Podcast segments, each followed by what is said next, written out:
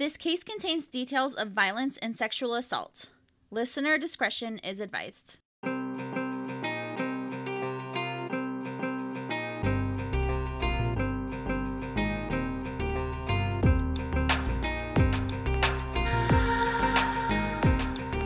upper left corner of the United States is full of stunning scenery. Beautiful mountains, raging rivers, breathtaking valleys, and so much more. But the Pacific Northwest is also known for something more sinister. This beautiful land also seems to be a breeding ground for serial killers and others who commit heinous acts. I was born in the Pacific Northwest, and I've had a fascination with true crime since childhood. I'm here to tell you the true crime stories of the P N W. So grab your sweater and a cup of coffee. I'm your host, Emily, and this is The Upper Left Corner.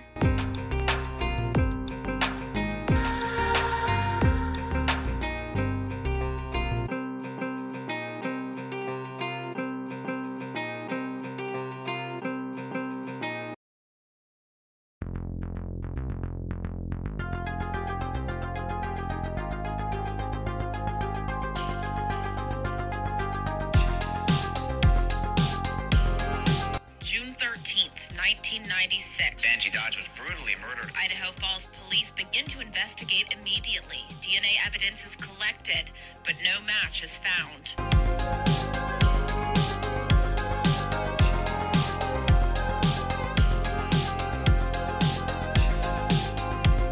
Angie was my only daughter, and she's my baby.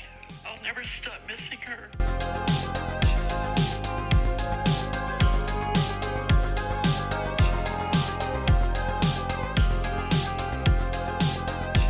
On Thursday, Idaho Falls police announced the arrest was made through genetic genealogy and comparative D N A testing. We're excited to be among the first few agencies in the nation to utilize this advancement in technology.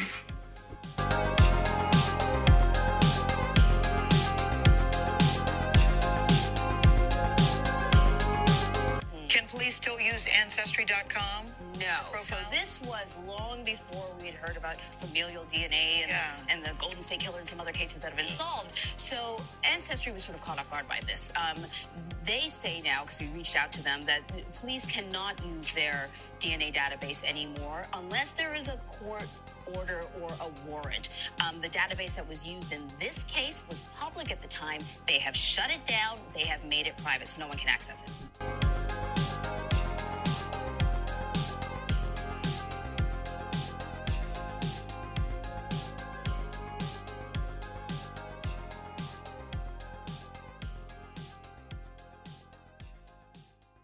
This week, I'll be telling you the case of Angie Dodge. But first, let's get our P N W town profile. Idaho Falls, Idaho is the largest city outside of the Boise metro area. And as of the twenty ten census, the population was just under fifty-seven thousand. Idaho Falls is known for being a commercial, cultural, and healthcare hub for eastern Idaho, as well as parts of eastern Wyoming and southern Montana.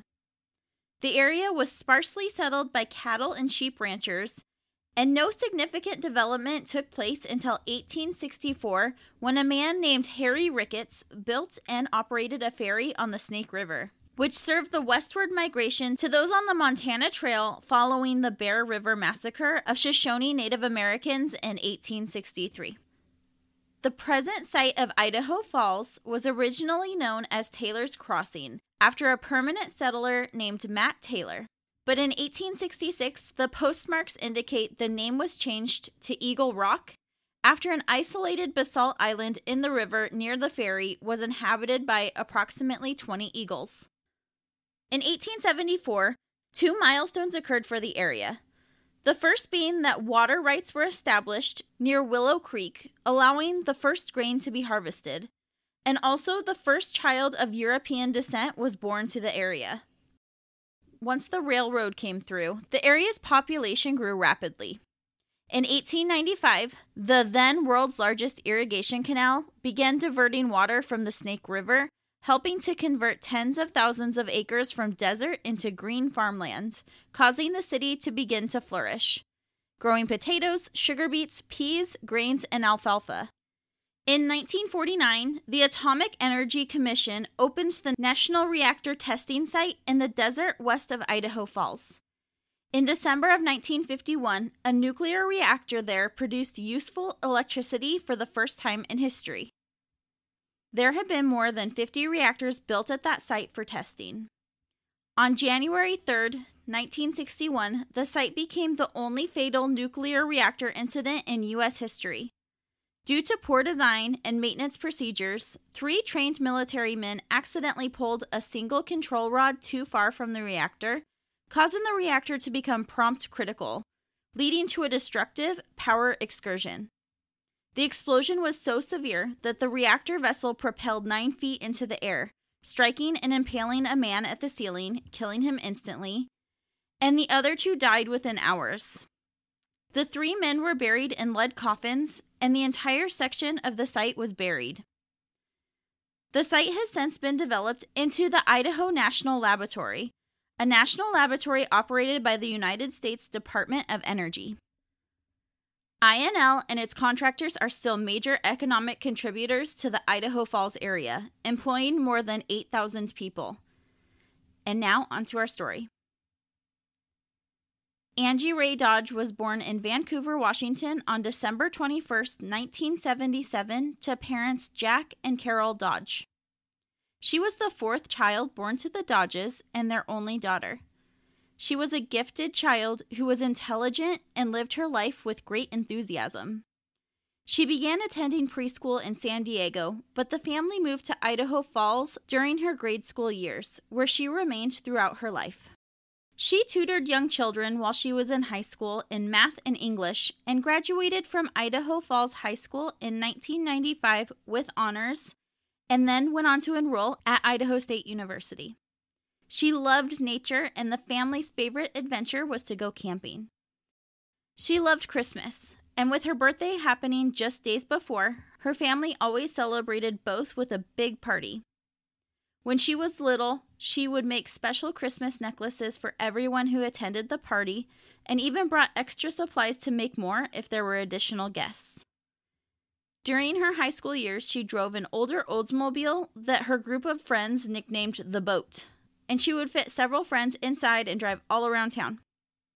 There were times the boat would be covered in food wrappers and mud and look like it had been in a demolition derby. Just after high school, Angie traded the boat for a brand new Chevy, and she began working at a beauty store in Idaho Falls.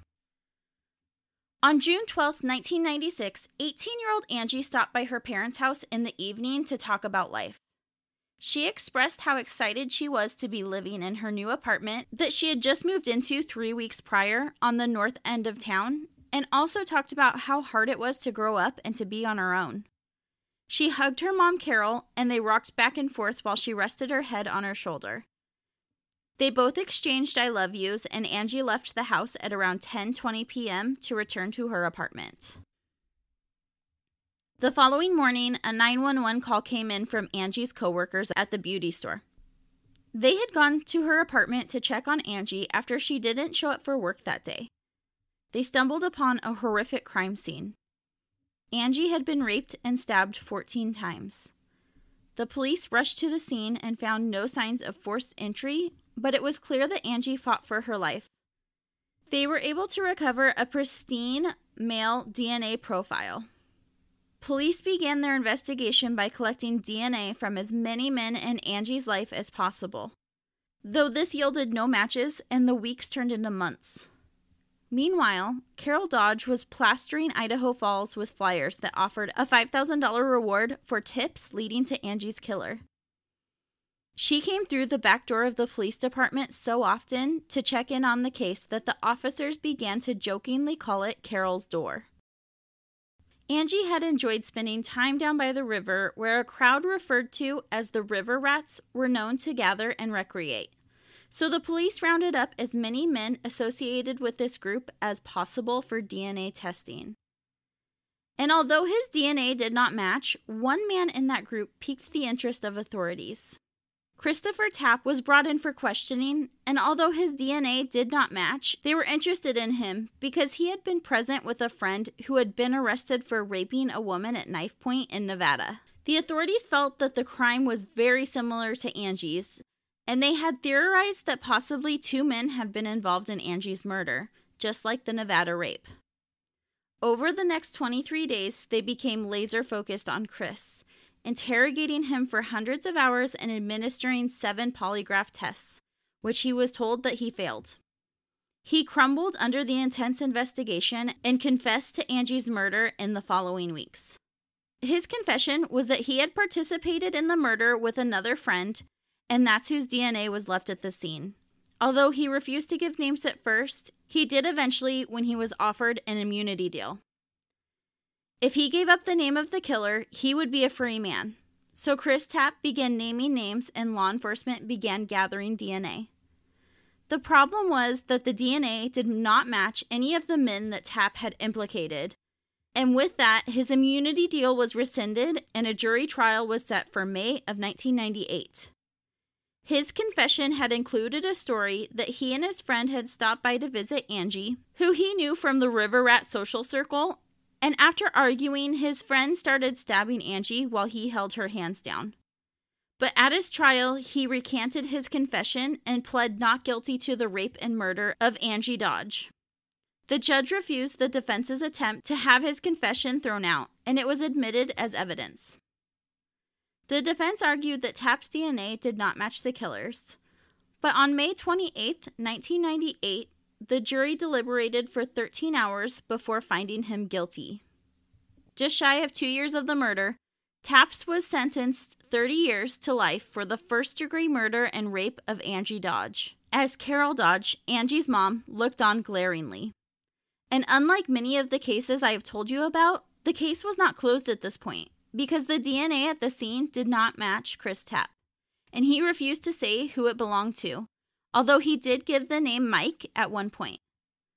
The authorities still had a killer to find. Over the years, the case grew cold, but not for Carol Dodge.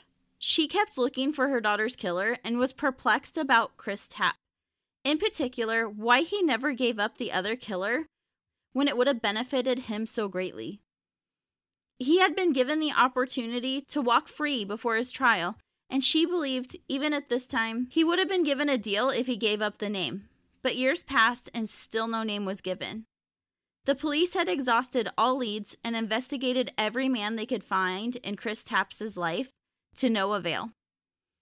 A few years later, Carol, who by this point had been widowed as her husband Jack died of heart failure in two thousand four, was gifted a computer for Christmas and began researching D N A extensively. And in two thousand nine, the D N A of Angie's killer was entered in CODIS, the National Criminal Database, but there was no match. She also found a lab in Florida that could identify the race based on a D N A sample, and when submitted, the results were that the man was eighty-five percent Caucasian, which ruled out several people of interest.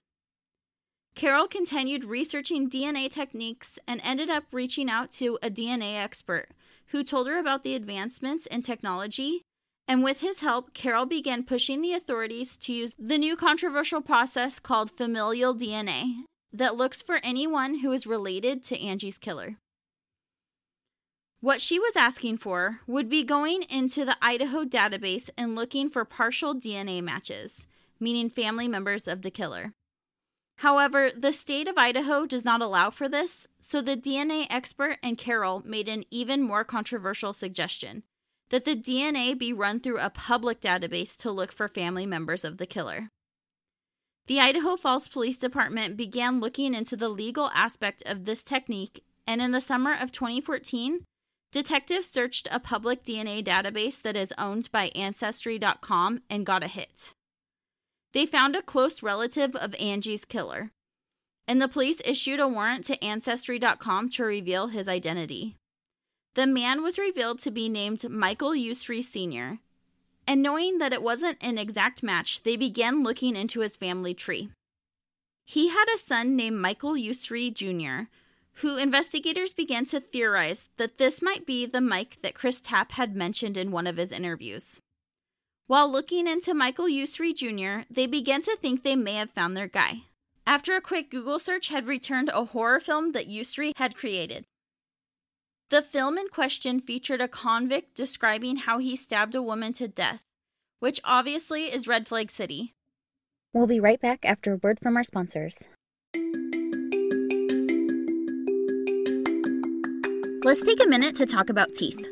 Between my A M love of coffee and my P M love of red wine, my teeth definitely need some attention to keep them whiter and brighter. That's why I'm so excited to tell you about my new sponsor, Smile Brilliant. If you're like me, you're confused by all of the teeth whitening products on the market. But since taking Smile Brilliant on as a sponsor, I've learned that the number one dentist recommended product is the custom fitted tray. However, they're very, very costly at the dentist office. That's why the best option is Smile Brilliant. With their lab's direct process, you can have a custom-fitted teeth whitening tray at a fraction of the price, without a single visit to the dentist. Using an exact model of your teeth, Smile Brilliant's lab technicians will handcraft your trays to ensure the best possible results. Simply order the system at smile brilliant dot com, make your dental impressions at home, and return them to Smile Brilliant using the prepaid envelope provided. In a matter of a week, your trays will be back in the mail. As an Upper Left Corner listener, enjoy thirty percent off site-wide at smile brilliant dot com using code UPPERLEFT, all one word. That code is also good on their other amazing products, such as their night guards or electric toothbrushes. Head on over to smile brilliant dot com today. Your business deserves the same expertise as that of a Fortune five hundred company. If you need a C I O-level service, why hire a full-time staff member at two hundred fifty thousand dollars a year when you can get this on-demand service for fractions of the cost? As your C I O on demand, we'll give you the steps you need to take so as to minimize interruption to your business and profitability, and provide you and your business with training and education to prevent future attacks. To get an efficiency review for your business today, contact us at w w w dot e e dash services dot com. And now back to the story. In December of twenty fourteen, more than eighteen years after Angie's murder, Michael Usry Junior answered his door to detectives. He was living in New Orleans when two Idaho Falls detectives brought him to a state police office near the Superdome for questioning. They asked if he had been to Idaho, and he responded that, in fact, he had been there to visit friends when he was nineteen years old. He visited Rexburg and passed through Idaho Falls, which piqued the detectives' interest, and they swabbed his cheek for D N A. At this point, Michael wanted to know more of what they were questioning him for, and asked if he needed a lawyer. But once the D N A cheek swab was obtained, they took him home without explanation. Once home, he called a friend in disbelief, and still not having a clue what they were looking at him for, he and his friend quickly figured out with the time frame and location they were asking about, it must have been the case of Angie Dodge. He really got freaked out when he realized how the case seemed to parallel his film. He became paranoid, believing his phone was tapped, his apartment was staked out, and his computer searches were being monitored. But he also wanted answers as to why he was being looked into, and a local newspaper reporter was able to look into the investigation and get a hold of the copy of the warrant the investigators had used to obtain his D N A, and Michael discovered that his dad's D N A had been matched through ancestry dot com. The interesting thing is that the way his dad ended up in the database wasn't the typical spit in a tube and mail it fashion that I would have assumed. He had participated in a genealogy project through his local church that was sent to a public database, a database that was later purchased by ancestry dot com. In the warrant, it also listed the reasons he was honed in on, and it included the fact that Chris Tapps at one point during an interrogation said the other guy was named Mike, along with his horror movie that they stumbled upon. And when looking at Michael's Facebook profile, they found several friends and family members who lived in Idaho Falls. But in January of twenty fifteen, Michael received an email from the police stating that his D N A did not match the killer and that he had been officially cleared in the murder of Angie Dodge. Although he was relieved by this, he was angry. That month of his life was spent worrying he was going to prison for a murder he knew nothing about, and he decided to make a documentary about this experience. He reached out to Carol Dodge and was surprised when she agreed to talk. She also had ulterior motives for participating. She was fairly certain her daughter's killer was in Michael's bloodline. She had him sit down and write out his family tree from his great-grandfather on down. The tree was quite large, as his grandfather had six brothers, so they had a large number of males to look into. Through their research, Carol and Michael became close, and after hearing the whole story, Michael's documentary changed course to focus on finding Angie's killer. One of his first efforts while investigating the case was looking into Chris Tapp, who had been in prison for Angie's murder since nineteen ninety-eight. Michael learned that Chris was now claiming his confession was forced, and that the Idaho Innocence Project was working to set him free. The more Carol Dodge was learning about D N A, the more she questioned Chris's guilt. He had been brought in for questioning because his friend Ben, who also knew Angie, was arrested in Ely, Nevada for assaulting a woman at knife point. So investigators brought Chris Tapp in for questioning. There was zero physical evidence linking Chris to the murder, and Carol began to believe the confession was coerced as well. Chris was only twenty years old at the time of the confession. He was lied to and told that they had irrefutable evidence that Ben killed Angie and that Chris was there when it happened. At first, Tapp kept denying any involvement, and he was offered a polygraph test, which he took, but he was told that he failed. He was then promised full immunity, no jail time, in exchange for the truth, as long as he hadn't participated in the actual murder. So at that point, he began telling them what they wanted to hear, that Ben was the murderer and he had been present for it. But just hours later, the D N A results came back and they did not match Ben, and the authorities voided his immunity agreement. Carol Dodge was able to view the interrogation tapes and seven never-before-seen polygraph exams that were administered to Tapp, and that is what ultimately convinced her that he was not Angie's killer. Her mission changed once more. Along with finding her daughter's killer, she wanted to help set Chris Tapp free. Assisting in the effort was retired Superior Court Judge Michael Heavy, who runs a wrongful conviction project called Judges for Justice, and they agreed to help Chris Tapp after watching the interrogation tapes and finding it hard to believe that it took Chris Tapp changing his story six times and being assisted with clues each time before he finally got the story the detectives were looking for. Along with rules being broken in the polygraph room, it was speculated that the authorities probably assumed these tactics would never be noticed because polygraphs are not admissible in court. Chris was told the reason he was scared was because he was subconsciously remembering that he took part in the murder, and they made him believe that the polygraph was an all-knowing scientific instrument that can read the subconscious. Over the years and several appeals, the courts have upheld Tapp's confession as valid and admissible. And because he didn't realize what had happened with the polygraph test was wrong, he never brought them up during the appeals. In March of twenty seventeen, Chris Tapp was two weeks away from hearings that he had hoped would set him free. However, the district attorney's office wanted to make a deal. The murder conviction would stand, but the rape conviction would go away, and there would be no probation, meaning Chris Tapp would be a free man, a deal that Chris took. Carol Dodge spoke at his hearing, saying, quote, "Go forward without bitterness and without a hardened heart. From this day forward, it's up to you the path you choose." Chris was met with national media on his way out of the courthouse with his mom.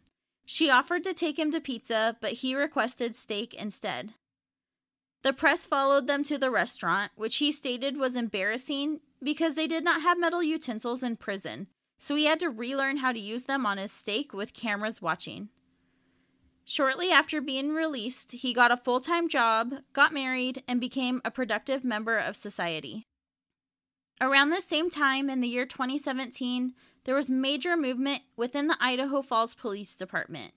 A new police chief was hired, and one of the rookie officers on the scene of the night of Angie's murder was promoted to captain. The focus for Carol was now solely on finding her daughter's killer, and she focused on learning as much as possible about D N A. She reached out to Parabon Nano Labs, who had made huge strides in solving cold cases using genealogy and public databases. CeCe Moore, a prominent D N A expert who you might recognize from a wide array of T V and documentary appearances, looked into the case and decided against working on it because she felt like the D N A was too degraded by this point. However, she had a change of heart after Carol reached out, and she decided to begin working on the case. Parabon was able to generate an even more complete D N A profile of Angie's killer than ever before, and that profile could then be uploaded to a large public D N A database called GEDmatch, which is a website that allows users to upload their D N A profiles in search of relatives, and if users opt in, their D N A can be accessed by law enforcement. So they uploaded the killer's D N A and got back a list of people who share a significant amount of D N A with the unknown suspect. And they were able to find a family tree that also had Michael Usry. And it was discovered that there was an offshoot branch from over a hundred years earlier that Michael Usry was not aware of. The killer would be somewhere down the line from Clarence Usry. And CeCe Moore was able to narrow it down to six men, after clearing men who would have been children at the time of the murder or who had absolutely no ties to Idaho. Detectives got to work on secretly collecting D N A from all six, following them around for days, waiting for them to discard a drink or a cigarette butt. As they collected samples and sent them out for testing, the results started slowly rolling in. Once the fifth test was negative, they felt like they had their guy. However, his results also came back negative, which was a kick in the gut for Carol and the investigators. After the initial shock, fear set in. The killer was possibly an illegitimate child that had not had a family member submit to a public D N A database, and that had never been connected to the Usry family tree. And they were right. But CeCe was able to track him down through an obituary. The obituary was for Helen Darnell, who had a daughter who was married to a descendant of Usry for a short amount of time when they were very young. After their divorce, a son was born under her new husband's last name, Brian Dripps. It appears that the Usry family was never aware of Brian. When that name was brought up with investigators, they realized they had spoken to him in the early days of the investigation because he had lived across the street from Angie. In fact, his name was brought up within the first twenty-five pages of the police report, as an officer had stopped and talked to him while canvassing the area. Dripps moved about three hundred miles away less than two months after the murder, but detectives were able to get D N A off of a discarded cigarette, which came back as a match in May of twenty nineteen. They picked him up and brought him in for questioning, and he denied involvement for several hours, before being told they had a D N A match, and he eventually admitted guilt, saying he acted alone. Two months later, Chris Tapp was back in court, this time to be fully exonerated for the murder of Angie Dodge. He was one of the first people to be exonerated by the way of genealogical D N A testing. Chris Tapp filed a wrongful conviction suit in twenty twenty, but the negotiations have been held up by the city's insurance company, who is stating they don't believe they would be held liable to pay out the settlement. In February twenty twenty-one, Brian Dripps pled guilty to the murder and rape of Angie Dodge. He claimed he was high on cocaine and alcohol and says he has no recollection of the killing. As part of his plea agreement, the death penalty was off the table, or else Dripps could withdraw his plea, in which case a jury trial would be held. The sentencing hearing was set for this past April. However, inmates in Dripps' jail pod at the Bonneville County Jail were exposed to COVID. And although Dripps tested negative and also had been fully vaccinated, an Idaho Supreme Court mandate is in place that anyone exposed to COVID cannot enter courthouses. And since a life sentence is on the table, the meeting must take place in person instead of via Zoom. Just this past Tuesday, June eighth, twenty twenty-one, Brian Dripps was sentenced to twenty years to life in prison. He will be eligible for parole in twenty years. However, his attorneys claimed that due to his failing health, something about heart issues, they expect he will die in prison. During the sentencing hearing, Angie's mother and brothers spoke. Carol said, "You shattered our family. You, Brian Dripps, deserve eternal hell." This case reminded me so much of the Mandy Stavitt case that I covered in episode twelve. Fierce mamas, random killings, and D N A to finally set things straight decades later. I can't even imagine being in Carol Dodge or Mary Stavick's shoes. Those women are truly amazing. And also how Chris Tapp was absolutely railroaded. And the fact that Carol was willing to look into other options and question Chris's innocence and eventually fight for his release is also amazing to me. I think a lot of moms would not be able to see past the blind rage and hate you would have for someone convicted of killing your child. And I think the fact that she was able to do so was the ultimate reason her daughter's true killer was brought to justice.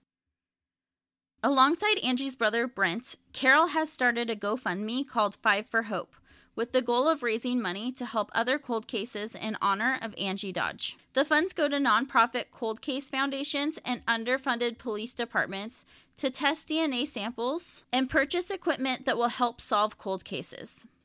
In November of twenty twenty, funds donated by Five for Hope helped to solve a nearly forty-year-old case. Darylyn Johnson was a nine-year-old child living in Nampa, Idaho in nineteen eighty-two, when she was abducted walking to school. Her body was found three days later.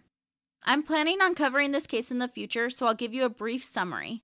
But a man was arrested and convicted and spent eighteen years in prison before being released after hair found at the scene that was analyzed by a lab was not a match for the convicted man, and it eventually was matched to another man.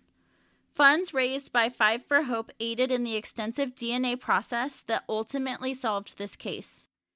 If you would like to donate to the GoFundMe, the link will be in my show notes and at my website at upper left podcast dot com under the Support Victim Causes tab. And that is the case of Angie Dodge.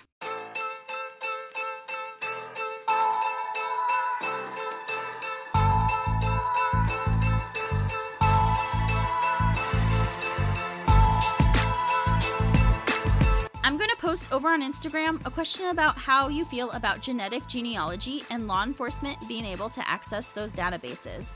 And I'd love to hear what my listeners think about it. This week's P N W wine I paired with my true crime is Nefarious Cellars Consequence out of Chelan, Washington. This white blend is forty percent Sauvignon Blanc, thirty percent Chardonnay, twenty-two percent Pinot Gris, and eight percent Riesling. Aromatics of green apple, baked pear, and candied pineapple pop out of the glass with flavors of lime zest, stone fruit, and ruby red grapefruit. This is a great wine for summer sipping. If you're looking for a fun getaway, you can visit Nefarious Cellars right on Lake Chelan, and they even have a guest house you can book on Airbnb that overlooks the vineyard and Lake Chelan. Cheers, and thanks for listening.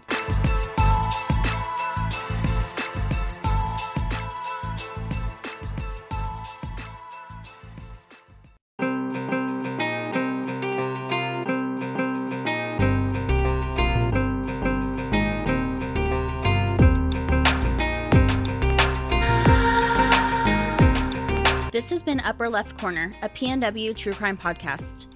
If you enjoyed the episode, please leave a five-star rating and review and share it with a friend. All of the sources for this episode are listed in the show notes and at upper left podcast dot com. While you are there, check out the Support Victim Causes tab to find the way you can help the victims' families, or take a peek at my merch. You can follow me on Instagram at Upper Left Corner Pod. If you have a case suggestion or a P N W wine recommendation, please email me at upperleftpodcast at gmail dot com. Thank you for your support.